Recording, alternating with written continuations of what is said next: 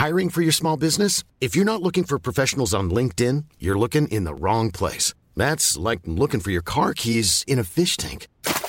LinkedIn helps you hire professionals you can't find anywhere else, even those who aren't actively searching for a new job but might be open to the perfect role. In a given month, over 70% of LinkedIn users don't even visit other leading job sites. So start looking in the right place. With LinkedIn, you can hire professionals like a professional. Post your free job on linkedin.com slash people today.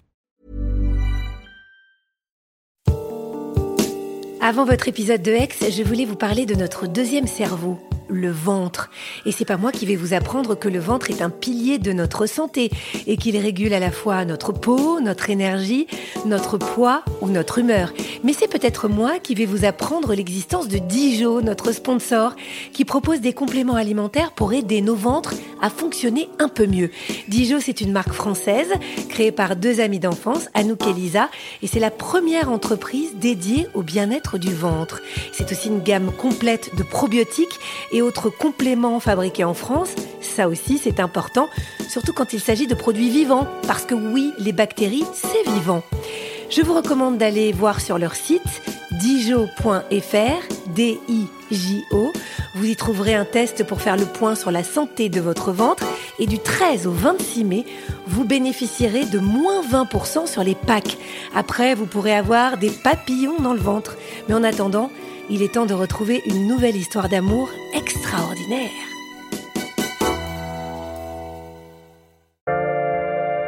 Bonjour, je suis Agathe Le Caron. Bienvenue dans Ex, le podcast qui vous parle d'amour au travers d'histoires toujours extraordinaires. Un homme et une femme de culture opposée, qui n'ont jamais vécu dans leur pays d'origine respectif, qui ont surmonté la distance, la peur, la différence. Ça serait pas une histoire d'amour extraordinaire, ça? Eh ben si, bien sûr. Et c'est Sabine qui nous la raconte. Alors attention, hein, émotion positive, massive à la fin de ce podcast, je vous préviens. Alors, nous sommes en janvier 1995. J'ai 26 ans. Je travaille pour une école de commerce prestigieuse euh, proche de Paris qui a la particularité de recevoir des étudiants MBA adultes, donc qui ont entre 25 et 30 ans, et tout l'enseignement se fait en anglais. À cette époque, donc moi j'ai eu trois relations amoureuses qui ont été euh, plus désastreuses l'une que l'autre et qui m'ont fait beaucoup perdre confiance en moi. Donc euh, comme j'aime mon travail, je suis bien dans ma vie, j'ai vraiment décidé de faire une méga pause côté sentimental. Je travaille au service carrière, donc je suis euh, très en contact avec les étudiants, je les prépare pour leurs entretiens d'embauche. Voilà, j'ai une sorte de rôle de conseiller, on va dire. Je suis quelqu'un de très optimiste, de très joyeuse. On m'appelle souvent le petit lutin, vivace. J'aime les gens, j'aime la musique. On habite dans une ville proche d'une très grande forêt, donc je suis très attachée à la nature, à la forêt. Voilà, plutôt euh, sociable et agréable mais j'ai aussi euh, besoin de mes moments de solitude. Je fais beaucoup de musique. Donc voilà, ça c'est un peu moi en, quelques mots. Là, on est en janvier 1995 et moi j'ai prévu de toute façon, j'espère en tout cas, parce que j'attends de savoir si euh, j'obtiens une bourse, de commencer en septembre, de reprendre des études. Et ce que j'ai prévu en backup, c'est que si jamais je ne peux pas reprendre des études, je suis en préparation pour partir avec Mère Teresa en Inde pour être bénévole dans une léproserie. Donc bien qu'on soit en début d'année 95, je me projette déjà dans quelques mois et dans ce que va être ma vie dans quelques mois. Donc on est au début de l'année 95 et il y a sur le campus une soirée à laquelle je suis invitée. Et là je rencontre cet étudiant qui est indien. Donc forcément je suis attirée vers lui. J'ai envie de lui poser 50 euh, questions sur la vie en Inde. Donc lui il est un Indien d'Inde qui a grandi en Inde. Il a 29 ans il porte de grosses lunettes, euh, il a des gros verres parce qu'il est myope, il a des vêtements pas du tout coordonnés, mais je remarque quand même qu'il a très jolies mains et surtout il a un regard très gentil, une voix très grave. Et puis euh, il est très patient avec mes questions parce que sur le campus, les questions ou les interactions sont plutôt liées euh, à la carrière, à ce qu'on va faire après, au salaire. Et puis moi, j'arrive à lui parler de Mère Teresa. Donc je pense qu'il est un petit peu surpris par cet échange. Mais voilà, rien de plus. Moi, de toute façon, je reste dans cette optique en septembre, quoi qu'il arrive, je pars. Et puis lui, je sais qu'il aura fini son programme en décembre. Donc à ce moment-là, il n'y a vraiment aucun intérêt de ma part le concernant. Pendant quelques mois, on va quand même jouer un petit peu au chat et à la souris. D'abord, moi, j'ai pas imaginé une minute que je pouvais lui plaire, hein, parce qu'avec le recul, je pense, euh, j'ai dû l'embêter avec toutes mes questions. Donc, bien sûr, on se croise sur le campus, on échange quelques mots de politesse. Et puis, il y a un événement euh, qui va faire une différence, c'est qu'en mai de cette même année, il y a un événement annuel à l'école, qui est le bal annuel, qui a toujours lieu dans un château, dans un lieu assez prestigieux. Et c'est la première fois que moi, je suis invitée à aller à ce bal. Et je le cherche quand même un petit peu pendant la soirée, parce que je vois ses amis, mais je ne le vois pas lui. Ça m'interpelle un petit peu. Et puis euh, le lundi matin, bah, la première chose que je fais, parce que c'était encore les époques des emails, il n'y avait pas de téléphone portable, ou je lui envoie un email pour comprendre pourquoi il n'était pas à la soirée. Et je suis surprise par l'honnêteté de sa réponse, qui est de me dire, bah si en fait, j'y étais dans la journée pour participer à l'organisation. Ça m'a permis de voir à quoi ressemblait un château, mais en fait, moi, j'avais pas assez d'argent euh, pour payer le billet d'entrée. Et j'ai trouvé ça très honnête et tellement en décalage avec euh, les autres étudiants normalement. Et puis, il fait une ou deux blagues euh, qui me font rire et on continue comme ça à communiquer par email. Et puis finalement, quelques jours après, il me propose d'aller au cinéma. Je me souviendrai toute ma vie. On est allé voir Legends of the Falls. C'était les légendes d'automne avec Brad Pitt. Et pendant tout le film, je pouvais vraiment sentir son regard sur moi. Dès que je bougeais la tête, lui regardait l'écran, mais c'était très troublant de le sentir me regarder tout le temps. Et comme après, c'était une belle soirée d'été, on est allé marcher euh, le long du canal. Euh, derrière le château, il y a un très beau canal. Et je sais pas si c'est lui ou si c'est moi qui lui ai pris la main. Avec le recul, je pense que ça a dû être moi. Après, il m'a proposé de me ramener sur son vélo. On a beaucoup ri parce que je ne trouvais pas l'équilibre. Et je crois que c'est vraiment à ce moment-là son sens de l'humour et, cette légèreté qui m'a séduite.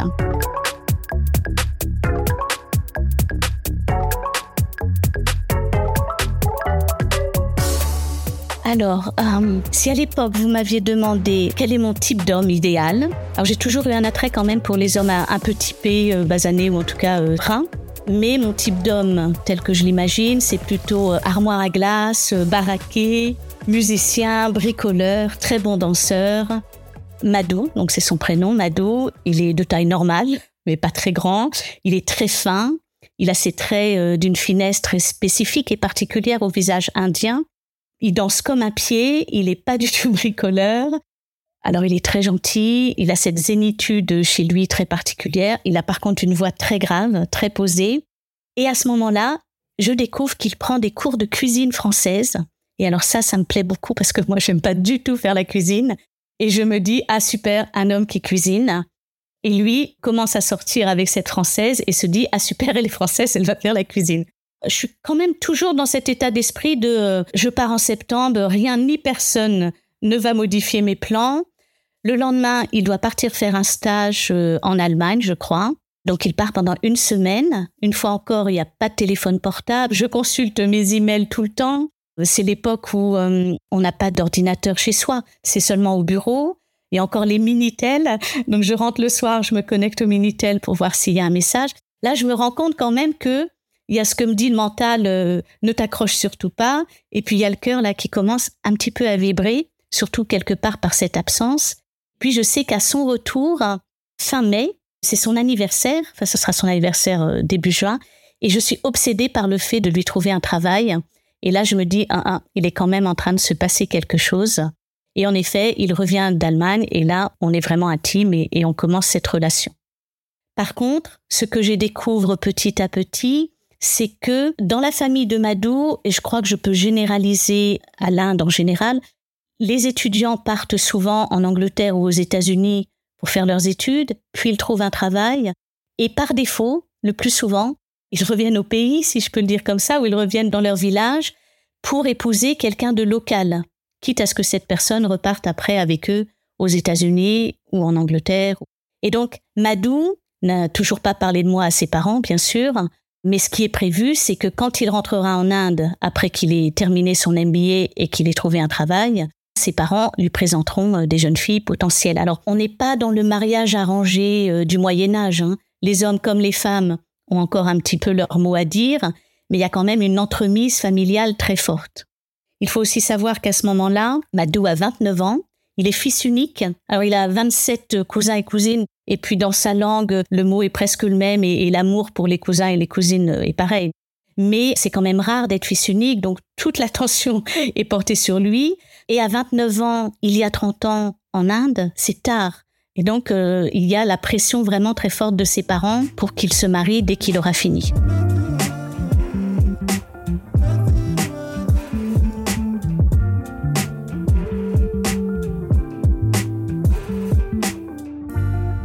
Alors moi, je continue à travailler. On est très discret sur le campus pour le coup. Lui est en plein dans ses études. Et puis, j'apprends que je suis prise pour mon programme.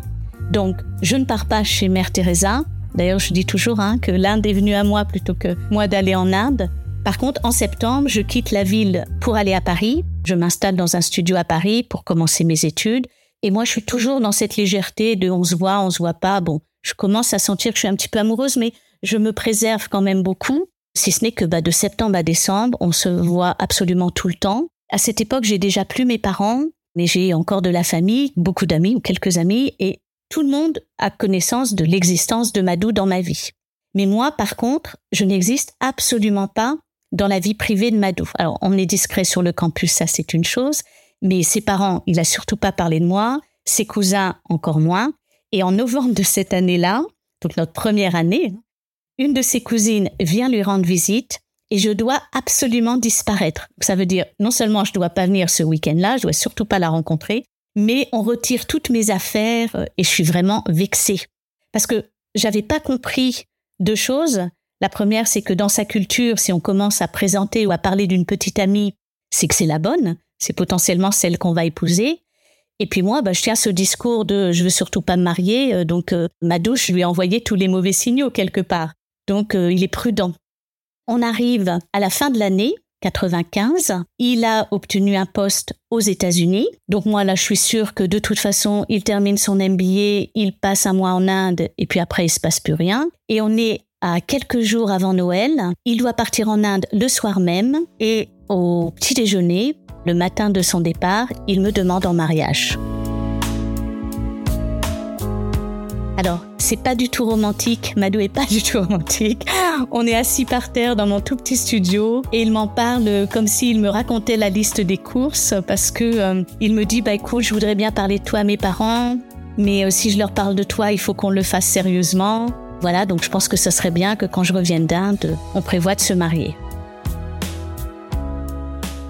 Et moi, à ce moment-là, je lui dis un non catégorique. Il est hors de question que je me marie. Donc il est très déçu. Alors, le nom, c'était un tel cri du cœur que j'ai pas pu le rattraper. Et puis j'ai vu tout de suite hein, sur son visage qu'il a été surpris. Je lui explique que, en tout cas, moi, dans ma culture, ça fait euh, à peine sept mois qu'on se connaît, c'est beaucoup trop tôt. Je lui pose aussi plein de questions. C'est l'inconnu total. J'ai encore jamais été en Inde. Ça, je pense qu'il peut le comprendre.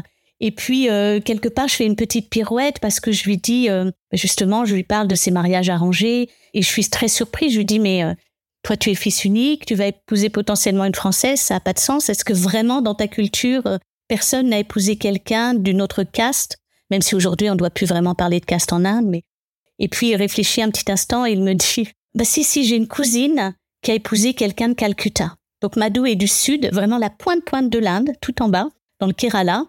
Et quand il me dit ça, ça veut dire que sa cousine a épousé quelqu'un du nord, hein, mais ils sont quand même tous les deux hindous. Donc euh, voilà, il est déçu mais je pense qu'il comprend. Donc là, il part pendant un mois. Il y a presque pas de communication parce qu'en Inde, alors déjà il n'y avait pas de téléphone. Donc pendant un mois, là, je commence à réaliser quand même qu'il me manque et que les choses changent. Mais ça change rien à ma pensée ou à mon opinion vis-à-vis du mariage. Donc je suis toujours dans ce mode de bon, il va partir aux États-Unis, on aura passé un moment très agréable ensemble. Moi, je reviens à mes études et à ma carrière, et voilà.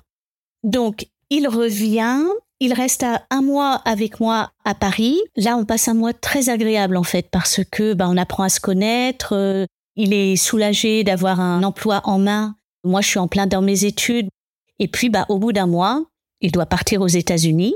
Je me souviendrai toute ma vie. Hein. Je l'accompagne à Charles de Gaulle. J'avais une voiture pour l'emmener à Charles de Gaulle. Il enregistre et puis il doit passer la sécurité. Donc, pour monter à Charles de Gaulle, Il monte l'escalator et je ne cesse de le rattraper dans l'escalator. Parce que si quelqu'un nous avait filmé, ils auraient dit mais c'est qui cette, folle complètement névrosée? En plus, Madou, lui, est très dans la réserve, dans la pudeur. Donc il ne laisse absolument rien passer. Ça ne veut pas dire qu'il n'en ressent pas moins. Et moi, par contre, alors je suis en larmes, je me maquille pas, donc il y avait quand même pas de mascara qui coule. Mais je monte l'escalator, je redescends, je je redescends. On n'arrive presque pas à se dire au revoir. Quand on se quitte, on se promet absolument rien. Euh, parce que bah lui, je lui ai dit non quand il m'a demandé en mariage. Il part aux États-Unis. Il sait même pas parce qu'il y a une période d'essai, donc il sait même pas s'il va rester aux États-Unis trois mois, euh, plus longtemps. Il y a tellement d'inconnus. On se dit qu'on va rester en contact, ça c'est clair, mais il y a zéro projet sur la comète. Si ce n'est que, bah, il y a ce déchirement vraiment qui m'a prise euh, par surprise à Charles de Gaulle. Je refais la route entre Charles de Gaulle et Paris, je ne sais pas comment, euh, c'était euh, téléguidé. Et moi, là, pour le coup, je me convainc et je suis persuadée que c'est terminé. Je suis dans tous mes états et je pense que cette relation, elle est finie parce que quelque part, je pense que j'ai provoqué la fin de cette relation. Et puis il m'appelle quelques jours après pour me dire qu'il a commencé son travail, et puis quelques jours après pour me dire qu'il a trouvé l'appartement où il va vivre, et voilà, on commence à se parler presque tous les jours, parce que ça coûte très cher à l'époque. On est encore tous les deux absolument fauchés, parce que lui commence euh, à peine à travailler avec un emprunt étudiant euh, qu'il va mettre cinq ans à rembourser. Moi, j'ai arrêté de travailler pour étudier, même si j'ai une bourse et vraiment pas grand-chose. Je crois qu'on a dépensé tellement d'argent au téléphone qu'on aurait pu s'acheter euh, cinq billets d'avion à l'époque. en plus, Madou a commencé un travail avec un boss qui est vraiment pas sympathique. Donc on passe beaucoup de temps au téléphone. Donc la nuit pour moi, le soir pour lui, à se parler, euh, je l'écoute. Euh. Je sais, c'est très kitsch. Hein. On dit euh, l'absence est comme le vent qui souffle la bougie et éteint les incendies. Ah bah nous là, ça a été la passion au summum quoi. En l'occurrence, cette absence a fait que, en tout cas de mon côté, mais je pense aussi pour lui, on a réalisé que c'était loin d'être fini. J'ai réussi à faire un aller-retour quand même alors, il faut savoir que Madou est parti travailler à Détroit, dans le Michigan, qui est à la frontière du Canada. C'est pas du tout sexy, c'est pas Boston, c'est pas New York ou San Francisco. Et là, c'était vraiment une preuve d'amour euh, d'aller lui rendre visite à Détroit et d'être avec lui à ce moment-là. Alors, quand je le retrouve à Détroit, là, il y a vraiment quelque chose, euh, j'allais dire, de violent. Il y a une intensité dans le fait de se retrouver qui fait qu'il n'y a plus du tout de questionnement de ma part et, je pense aussi de la sienne. Et donc là, justement, comme on réalise que bah, c'est plus fort que nous, en tout cas c'est clairement plus fort que moi, et qu'on souhaite être ensemble, j'arrive à trouver un stage à Washington, D.C., qui est quand même à deux heures de vol de Détroit, mais ça me rapprochait énormément de lui, ça nous coûtait beaucoup moins cher en appel téléphonique, et puis on arrivait à se voir un week-end sur deux.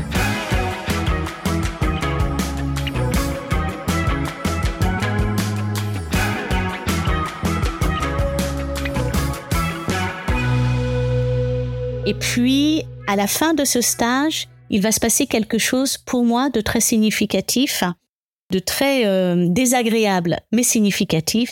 On est en août 96, j'ai terminé mon stage, ça fait quelques mois que Madou travaille, donc il a un petit peu plus d'argent, et il me paye un voyage. Alors ça reste en voiture parce que la voiture est moins chère aux États-Unis que l'avion.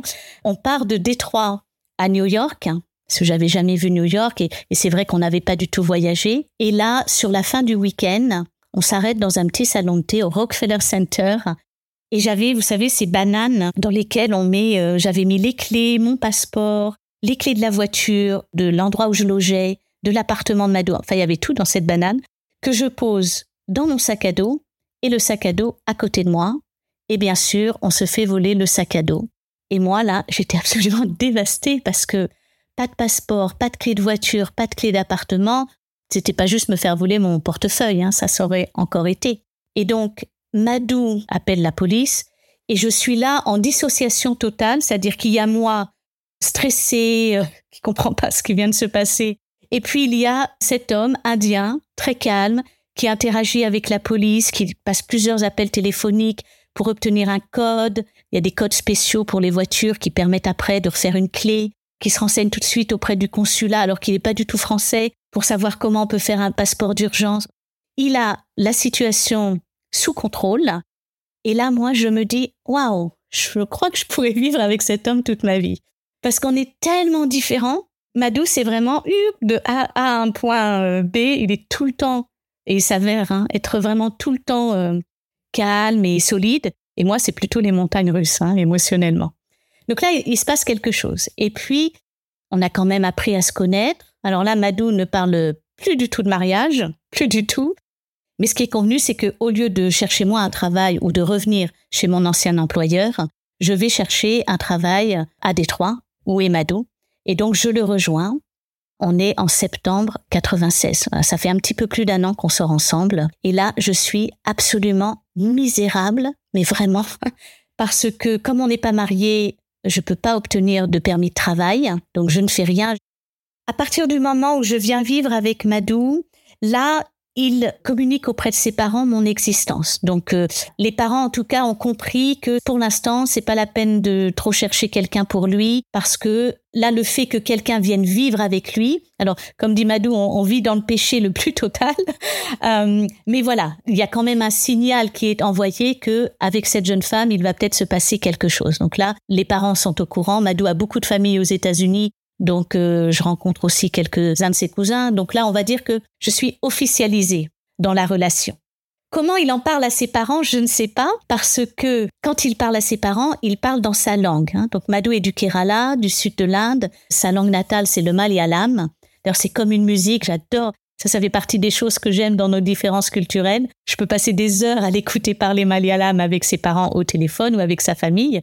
Donc on est aux États-Unis et moi, je supporte pas du tout on va pas dire qu'on est aux États-Unis, on est à Détroit.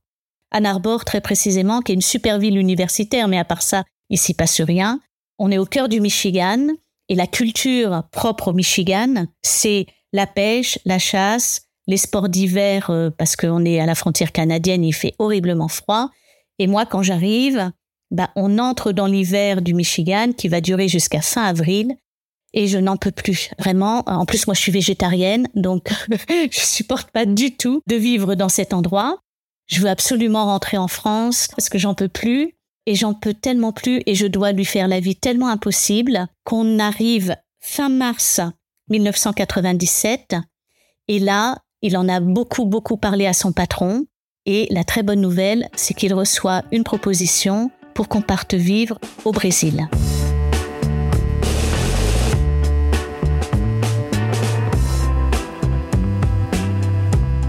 Donc à ce moment-là, il me dit, pour que tu viennes avec moi au Brésil, et bien sûr j'ai très envie d'aller avec lui et au Brésil, il faut qu'on soit mariés parce que c'est clair pour ma société, on ne pourra pas partir si on n'est pas marié. Et moi là, j'hésite encore, je suis mitigée. J'ai envie de vivre ma vie avec lui, mais euh, pour nous en France, le mariage c'est plus quelque chose d'obligatoire. Il y a une différence primordiale, c'est que Madhu est indien et il est hindou. Hein, donc il pratique au quotidien des prières, de la méditation. Ça, ça me touche beaucoup d'ailleurs parce que je pense que il y a une philosophie de vie qui lui est particulière, qui est beaucoup influencée par la religion hindouiste. À ce moment-là aussi, bah, à part euh, un cousin à Paris, une cousine à San Francisco, moi, je ne connais toujours personne de sa famille. J'ai encore pas mis les pieds en Inde. Donc, euh, l'épouser à ce moment-là, je suis pas complètement réfractaire, mais j'envoie des signaux euh, un peu mitigés. Et là, par contre, Madou me lance un ultimatum. Là, il est vraiment catégorique. Et il me dit, écoute, ça va faire deux ans et demi qu'on se connaît, deux ans qu'on est ensemble. Moi, je sais que tu es la femme de ma vie et justement, j'ai parlé de toi à tes parents, j'ai fait cet effort-là. Donc, si tu veux pas te marier, je peux le comprendre. Mais si tu veux pas te marier, bah, c'est la fin de notre relation. Et là, pour le coup, je prends vraiment peur. Je dis oui, je prends quelques jours de réflexion, mais euh, la peur de le perdre. En même temps, j'accepte de me marier et moi j'ai une condition, c'est que si je me marie, c'est pas pour divorcer dans quelques années. C'est que si je me marie, je sais pas d'où me sort cette conviction à ce moment-là, mais c'est pour la vie. Et on est aligné, parce que finalement, dans la culture indienne, quand on se marie, on remet jamais le mariage en question. Il y a 30 ans, donc à cette époque-là. Heureusement, on est aux États-Unis à ce moment-là, et donc ce qu'on a prévu, c'est de faire un mariage civil aux États-Unis pour pouvoir très vite avoir les papiers. ultérieurement, on verra quand euh, de faire un mariage en Inde. Et puis moi, je suis très attachée au fait que bah, si on doit se marier, on se mariera en France. Le mariage, on va dire, plus fun. Donc, on se marie aux États-Unis le 17 avril, donc en 15 jours. Hein. Et là, c'est un mariage civil entre deux témoins au tribunal, parce que les mariages civils, c'est au tribunal, avec un juge. Alors, le juge s'appelait Sex Smith qui en français serait l'orfèvre du sexe, ce qui nous a beaucoup fait rire. Il avait ce nom de famille très bizarre. Et là, c'est quand même très émouvant parce qu'il se passe deux choses le jour de notre mariage. On est encore assez fauché, donc Madou porte le costume qu'on lui avait acheté pour ses entretiens d'embauche. Moi, j'ai acheté une petite robe bleu guerlin, donc euh, qui flash quand même pas mal. Ce juge, alors moi je suis toute petite, je fais 1m50. Il devait faire, dans mes souvenirs, à peu près 1m90, très imposant. Et même si je parle anglais couramment, je lui demande de prononcer les vœux de manière très articulée et très lente parce que bien sûr j'ai entendu les vœux dans les films américains, mais là il s'agit de mon mariage. Donc euh, voilà, il prononce les vœux de manière euh, très lente. Et là il se passe quelque chose d'extraordinaire, c'est que c'est quand même très émouvant parce qu'on se regarde l'un et l'autre dans les yeux. Madou retient avec toute sa pudeur, euh, toute son émotion. Moi, j'essaye pour une fois de ne pas m'effondrer en larmes. J'y arrive. Et quand ça a été fini, on s'embrasse, on signe les documents. Et là, j'ai cette euh, conviction, cette certitude, cette évidence que bah, je viens de prendre la bonne décision.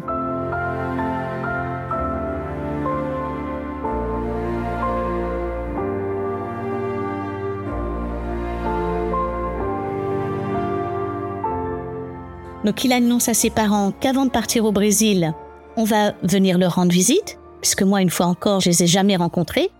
Et là, sa mère, très catégorique, lui dit, alors soit vous venez pas du tout en Inde, je préfère que tu ne viennes pas, mais si vous venez, c'est pour que tu te maries avec Sabine selon notre tradition. Mado, il est pas très chaud et moi je lui dis parce que je culpabilise quand même par rapport à sa maman. Euh, je dis écoute, t'es fils unique, ça nous coûte rien, on va en Inde et puis voilà, on fait le mariage. Moi je vois pas du tout de problème. Donc, on se marie aux États-Unis le 17 avril et on doit arriver pour un mariage organisé en Inde le 30 avril. En à peine 15 jours, on découvre qu'il y aura 500 personnes à notre mariage. Et moi, je suis toujours dans l'impensée, et encore plus même maintenant que je sais qu'on va se marier en Inde, dans la pensée qu'il y aura un mariage en France, parce que à ce moment-là, il n'y a pas les ETA, là, les visas en ligne qu'on obtient en 24 heures aujourd'hui pour aller en Inde. C'est presque un mois pour obtenir un visa en Inde. Moi, je l'ai eu parce qu'on est déjà mariés civilement, donc officiellement, je suis déjà l'épouse de Madou. Donc j'ai eu rapidement un visa pour aller en Inde, mais personne de ma famille ne peut venir, aucun de nos amis ne peut venir. Donc je sais que je vais arriver en Inde, dans un pays que je ne connais pas, dans une famille que je ne connais pas, et que mon seul point de chute, c'est Madou. On fait plein d'escales, et là, on arrive d'abord à l'aéroport de Mumbai, de Bombay, et c'est pas du tout euh, East meet West. C'est pas la rencontre de l'Ouest et de l'Est. C'est le choc. Mais vraiment un choc à tous les niveaux parce que pour prendre ensuite un vol interne pour aller à l'aéroport de coaching, on va traverser à Bombay. Je crois que c'est le deuxième, le plus grand bidonville de l'Inde après Calcutta. Et là, je vois la pauvreté comme je l'ai jamais vue de ma vie. C'est douloureux, j'ai la cervelle qui éclate dans tous les sens. Et puis, on atterrit à l'aéroport de coaching et là, on a à peu près encore presque trois heures de route à l'époque, à ce moment-là, jusqu'à le village de Madou. Là, il y a vraiment des éléphants partout, des vaches, des poules, ça klaxonne dans tous les sens. Le niveau sonore est incroyable. Notre chauffeur klaxonne toutes les... On se demande à quoi ça sert qu'il klaxonne parce qu'en fait, il, klaxonne tout le temps. Euh, il y a des odeurs. il y a parfois des odeurs de jasmin, de plantes super agréables. Après, il y a d'autres odeurs beaucoup moins agréables. Il fait chaud parce qu'on est en plein mois d'avril, qui est la pire saison pour cette époque parce que c'est juste avant la mousson. Il fait chaud, je transpire. Amadou avait prévu des petites serviettes dans la voiture. Ça klaxonne dans tous les sens. J'ai grandi dans cette banlieue parisienne. J'ai quitté la France pour aller en Angleterre, euh, en Allemagne. Tout ce que je sais de l'Inde, c'est ce que j'ai pu voir à la télé. Et là, je reçois l'Inde avec tout ce qu'il y a de bon et de moins bon de plein fouet. Et puis, on arrive chez ses parents au petit matin. Là, il faut absolument qu'on aille choisir euh, le sari, les bijoux, euh, voilà, tout ce qui va être de l'ordre de l'accessoire, auquel je suis pas du tout préparée. Il y a plein de quiproquos parce que bah, moi, j'arrive en française, euh, en short, t-shirt.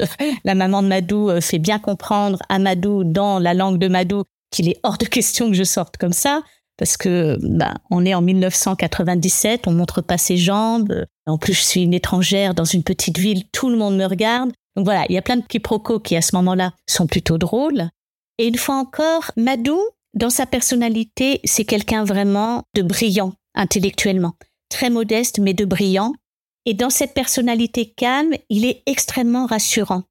Donc tant que Madou est avec moi, qu'il me tient la main, que je peux le regarder, euh, j'ai pas peur parce que euh, bah, je suis là euh, pour lui aussi.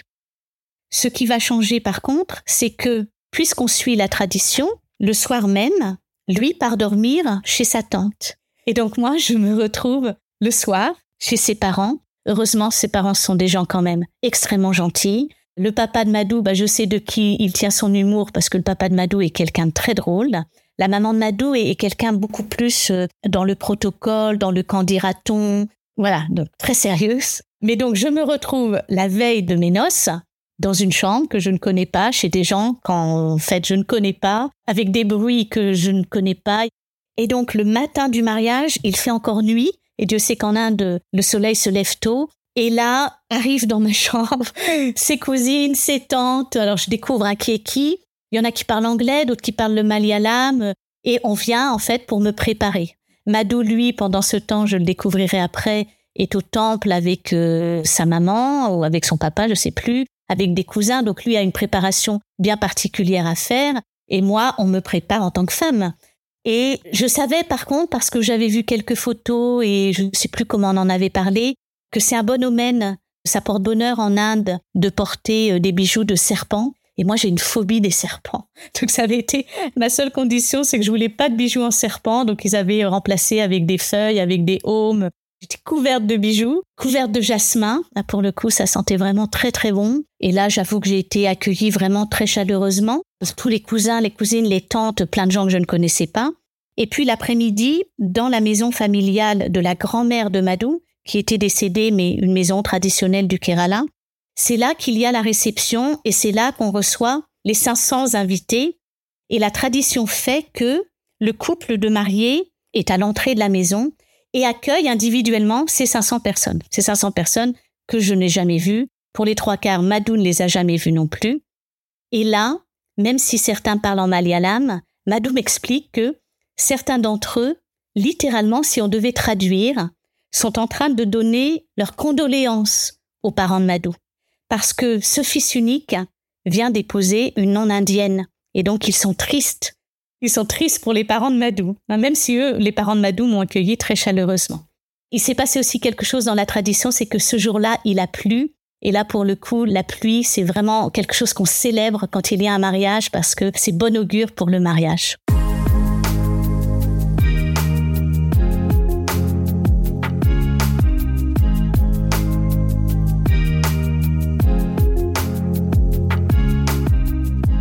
Et à ce moment-là, bah, deux jours après, on doit rentrer aux États-Unis.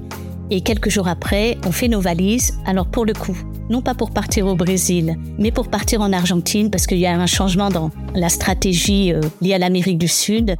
Et on, dit, et on le dit encore, que ces deux années en Argentine, ça a été vraiment nos deux années de lune de miel. Bah, parce que Madou euh, était heureux dans son travail, moi je pouvais aussi travailler, on n'avait pas d'enfants, donc on a vraiment beaucoup, beaucoup voyagé en Amérique latine en général. Et c'est là vraiment qu'on s'est découvert finalement et, qu'on était euh, complètement alignés. Après deux ans en Argentine, on revient aux États-Unis, à nouveau dans le Michigan. Alors là, c'est un petit peu différent parce que j'ai des papiers, je peux travailler. Mais rebelote, hein, je me plais pas dans le Michigan. Par contre, bah là, on décide quand même d'avoir notre premier enfant. Donc, je suis enceinte en début 2001 et là, culturellement, il se passe quelque chose de drôle et de touchant, c'est que quand on annonce à mes beaux-parents que je suis enceinte, bah eux, ils attendaient parce que là, pour le coup, normalement, les, Indiens, ils se marient puis ils ont un, premier enfant très vite. Nous, en total, on aura attendu euh, sept ans au total entre le moment où on se connaît et le moment où on a notre premier enfant. Et ma belle-mère, ça a été un cri du cœur parce qu'elle a dit euh, ah bah maintenant je suis sûre que vous n'allez pas divorcer parce que non seulement son fils avait épousé une étrangère, mais il avait épousé une française. Et on n'a quand même pas une très bonne réputation à l'étranger. Et donc tant qu'on n'était pas parents, elle craignait qu'on divorce. Donc euh, voilà, ça c'était pour la petite anecdote. Et là, il m'annonce une nouvelle qui va vraiment modifier notre vie jusqu'à aujourd'hui. C'est qu'il est muté à Oxford, en Angleterre. Et moi, je suis aux anges parce que j'aime l'Angleterre, que c'est proche de la France. Et donc, en 2001, on part vivre en Angleterre. Et c'est là où j'accoucherai de notre premier enfant, une petite fille. Et là, on va vraiment commencer à la naissance des enfants à voir les grande différence culturelle, vraiment, et les clashs dans notre couple, c'est que normalement, déjà, ça fait quelques années depuis qu'on est mariés, les parents de Madou viennent chaque année ou qu'on vive trois mois. C'est long, trois mois. Hein. Même avec ses propres parents, c'est long. et là, quand mes beaux-parents arrivent, bah d'abord, je suis une jeune maman, donc euh, super protectrice. Ma belle-mère se lève très tôt, elle fait la cuisine à 5 heures du matin. Moi, je supporte pas les odeurs d'oignons alors que j'allais à 5 heures du matin. Ils ont une manière différente de tenir les bébés. Elle sait pas changer les couches. Moi, je pensais que mes beaux-parents allaient venir pour aider, ben, participer aux tâches ménagères. Ma belle-mère, elle touche à rien. Donc là, il y a vraiment plein de clashs avec mon mari, qui le pauvre est un peu coincé entre les deux.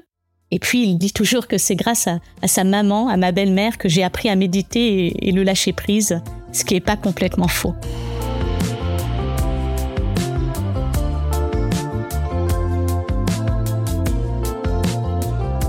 Voilà, donc euh, les années passent, il y a une période un petit peu difficile entre ma première fille et puis notre deuxième enfant, qui naît lui en 2004. Et à partir de 2004, Madou, lui, mon mari, commence vraiment à beaucoup voyager vers l'Asie, la Thaïlande, le Japon, la Chine. Il me propose plusieurs fois de s'installer en Chine, mais je refuse parce que moi, je suis très bien installée dans notre vie en Angleterre. On y est heureux. J'aime énormément mon travail à ce moment-là. Les enfants sont, voilà, on, a un quotidien plutôt agréable, mais ça devient euh, difficile et pour notre couple, cette séparation, difficile pour les enfants. Et donc, on part à Shanghai en début 2009. Et là, bah, à nouveau, nouvelle culture, nouvelle langue. Mon mari m'avait dit, tu verras, c'est quelque part entre New York et, Bombay, ce qui n'est pas complètement faux.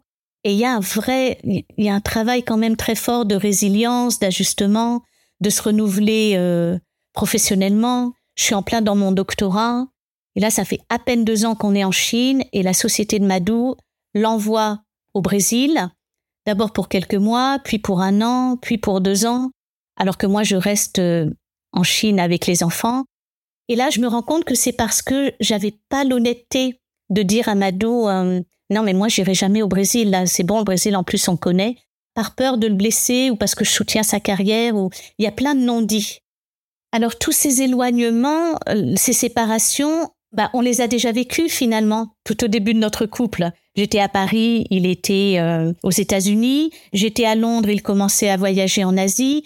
Donc là, quand il a dû partir au Brésil, on pensait qu'on était assez fort.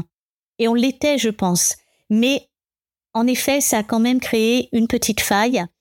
Et la faille, elle est pernicieuse et elle va vraiment devenir une abysse en 2017. Donc, on va célébrer nos 20 ans de mariage. On est même au, cœur de notre 20 ans de mariage. Alors, ce que je n'ai pas dit, c'est que finalement, le mariage en France, il n'arrivera jamais.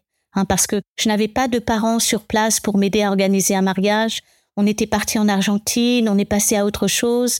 On s'était dit, oh ben, on fera un mariage aux 5 ans, puis aux 10 ans, puis aux 20 ans. Puis comme il y a une superstition de, bah, ça se passe bien, donc on ne fait rien. Mais là, on arrive à nos 20 ans de mariage, et moi, en tant que Française, pour le coup, je veux encore exister en tant que femme aux yeux de Madou. Donc euh, voilà, on est comme deux bateaux qui se croisent dans la nuit. Moi, je suis fatiguée, je suis épuisée. Euh, ce couple signifie plus grand-chose pour moi. Et là, j'entre dans une phase euh, de burn-out, d'autodestruction. Alors moi, pour le coup, je veux absolument qu'on se sépare.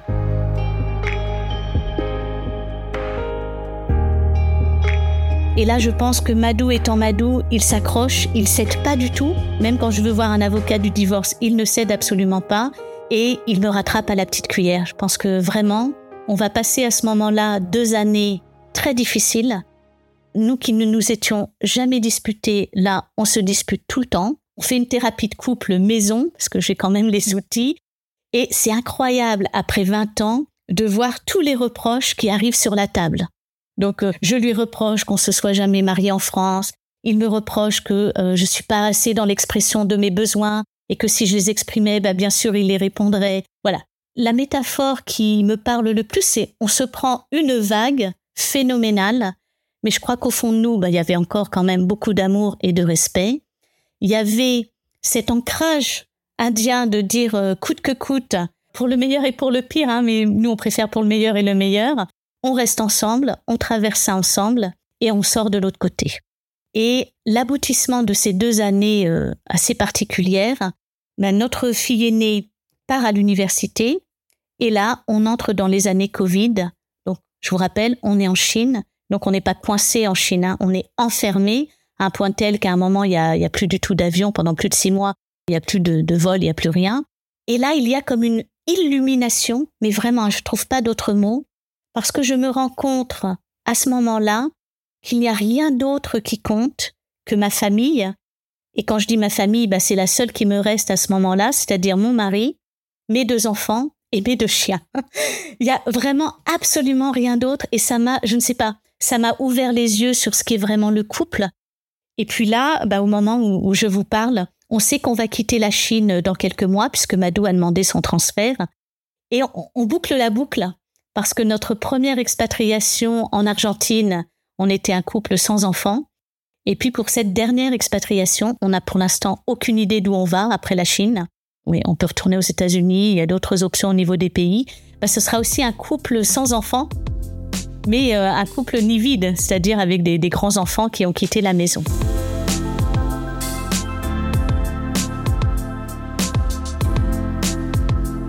Je voulais euh, témoigner parce que l'année prochaine, ça fera 30 ans qu'on se connaît, Madou et moi. D'ailleurs, il dit qu'on est les, dinosaures du mariage. Et dans cette vie de couple, j'ai appris que bien sûr, il y a des différences culturelles, des différences de langue, de religion, de tradition. Mais au bout du compte, euh, bah, c'est la différence de deux personnes qui vivent ensemble et de deux visions du monde euh, différentes. Et je pense d'ailleurs que si j'avais été très très française et Madou très très indien, on serait peut-être pas mariés. Et puis, bah, je voulais exprimer mon amour et mes remerciements à Madou sous une autre forme. Parce que Madou, il est hindou, donc lui, il croit à la réincarnation, et alors moi, pas du tout pour le coup. Et je pense que quand on s'est rencontrés euh, dans les couloirs de l'école, euh, moi euh, employé et lui étudiant, ben on s'est pas rencontrés. Je pense qu'on s'est vraiment retrouvés. Parce que ce petit garçon qui a grandi dans un village du sud de l'Inde, dans un milieu euh, assez défavorisé, et cette petite fille qui a grandi dans une banlieue parisienne, dans un milieu super défavorisé, les probabilités qu'ils se rencontrent étaient quand même extra faibles. Et je pense que c'est ça la destinée.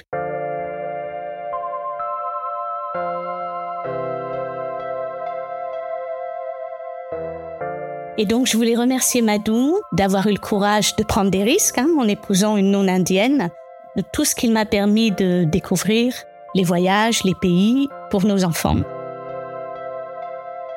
Et puis, même si mes beaux-parents ne pourront pas écouter ce podcast, maintenant que je suis moi-même maman, je réalise ce qu'on a fait vivre à mes beaux-parents quand même. Et donc, je voulais les remercier de m'avoir accueilli avec autant d'amour parce qu'on n'épouse pas un Indien, on épouse toute une famille.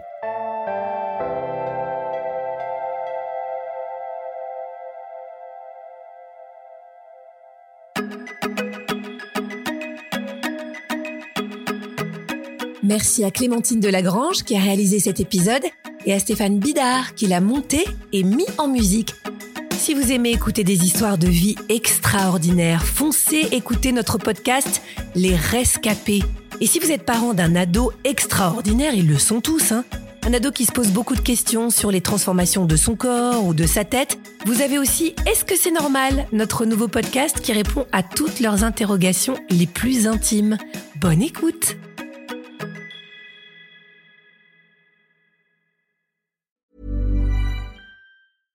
This message comes from BOF sponsor eBay. You'll know real when you get it. it'll say eBay Authenticity Guarantee. And you'll feel it. Maybe it's a head turning handbag, a watch that says it all, Jewelry that makes you look like the gem, or sneakers and streetwear so fresh every step feels fly. eBay gets it. So look for the blue check mark next to that thing you love and be confident that every inch, stitch, sole, and logo is checked by experts. With eBay Authenticity Guarantee, you can trust that feeling of real is always in reach. Ensure your next purchase is the real deal. Visit eBay.com for terms.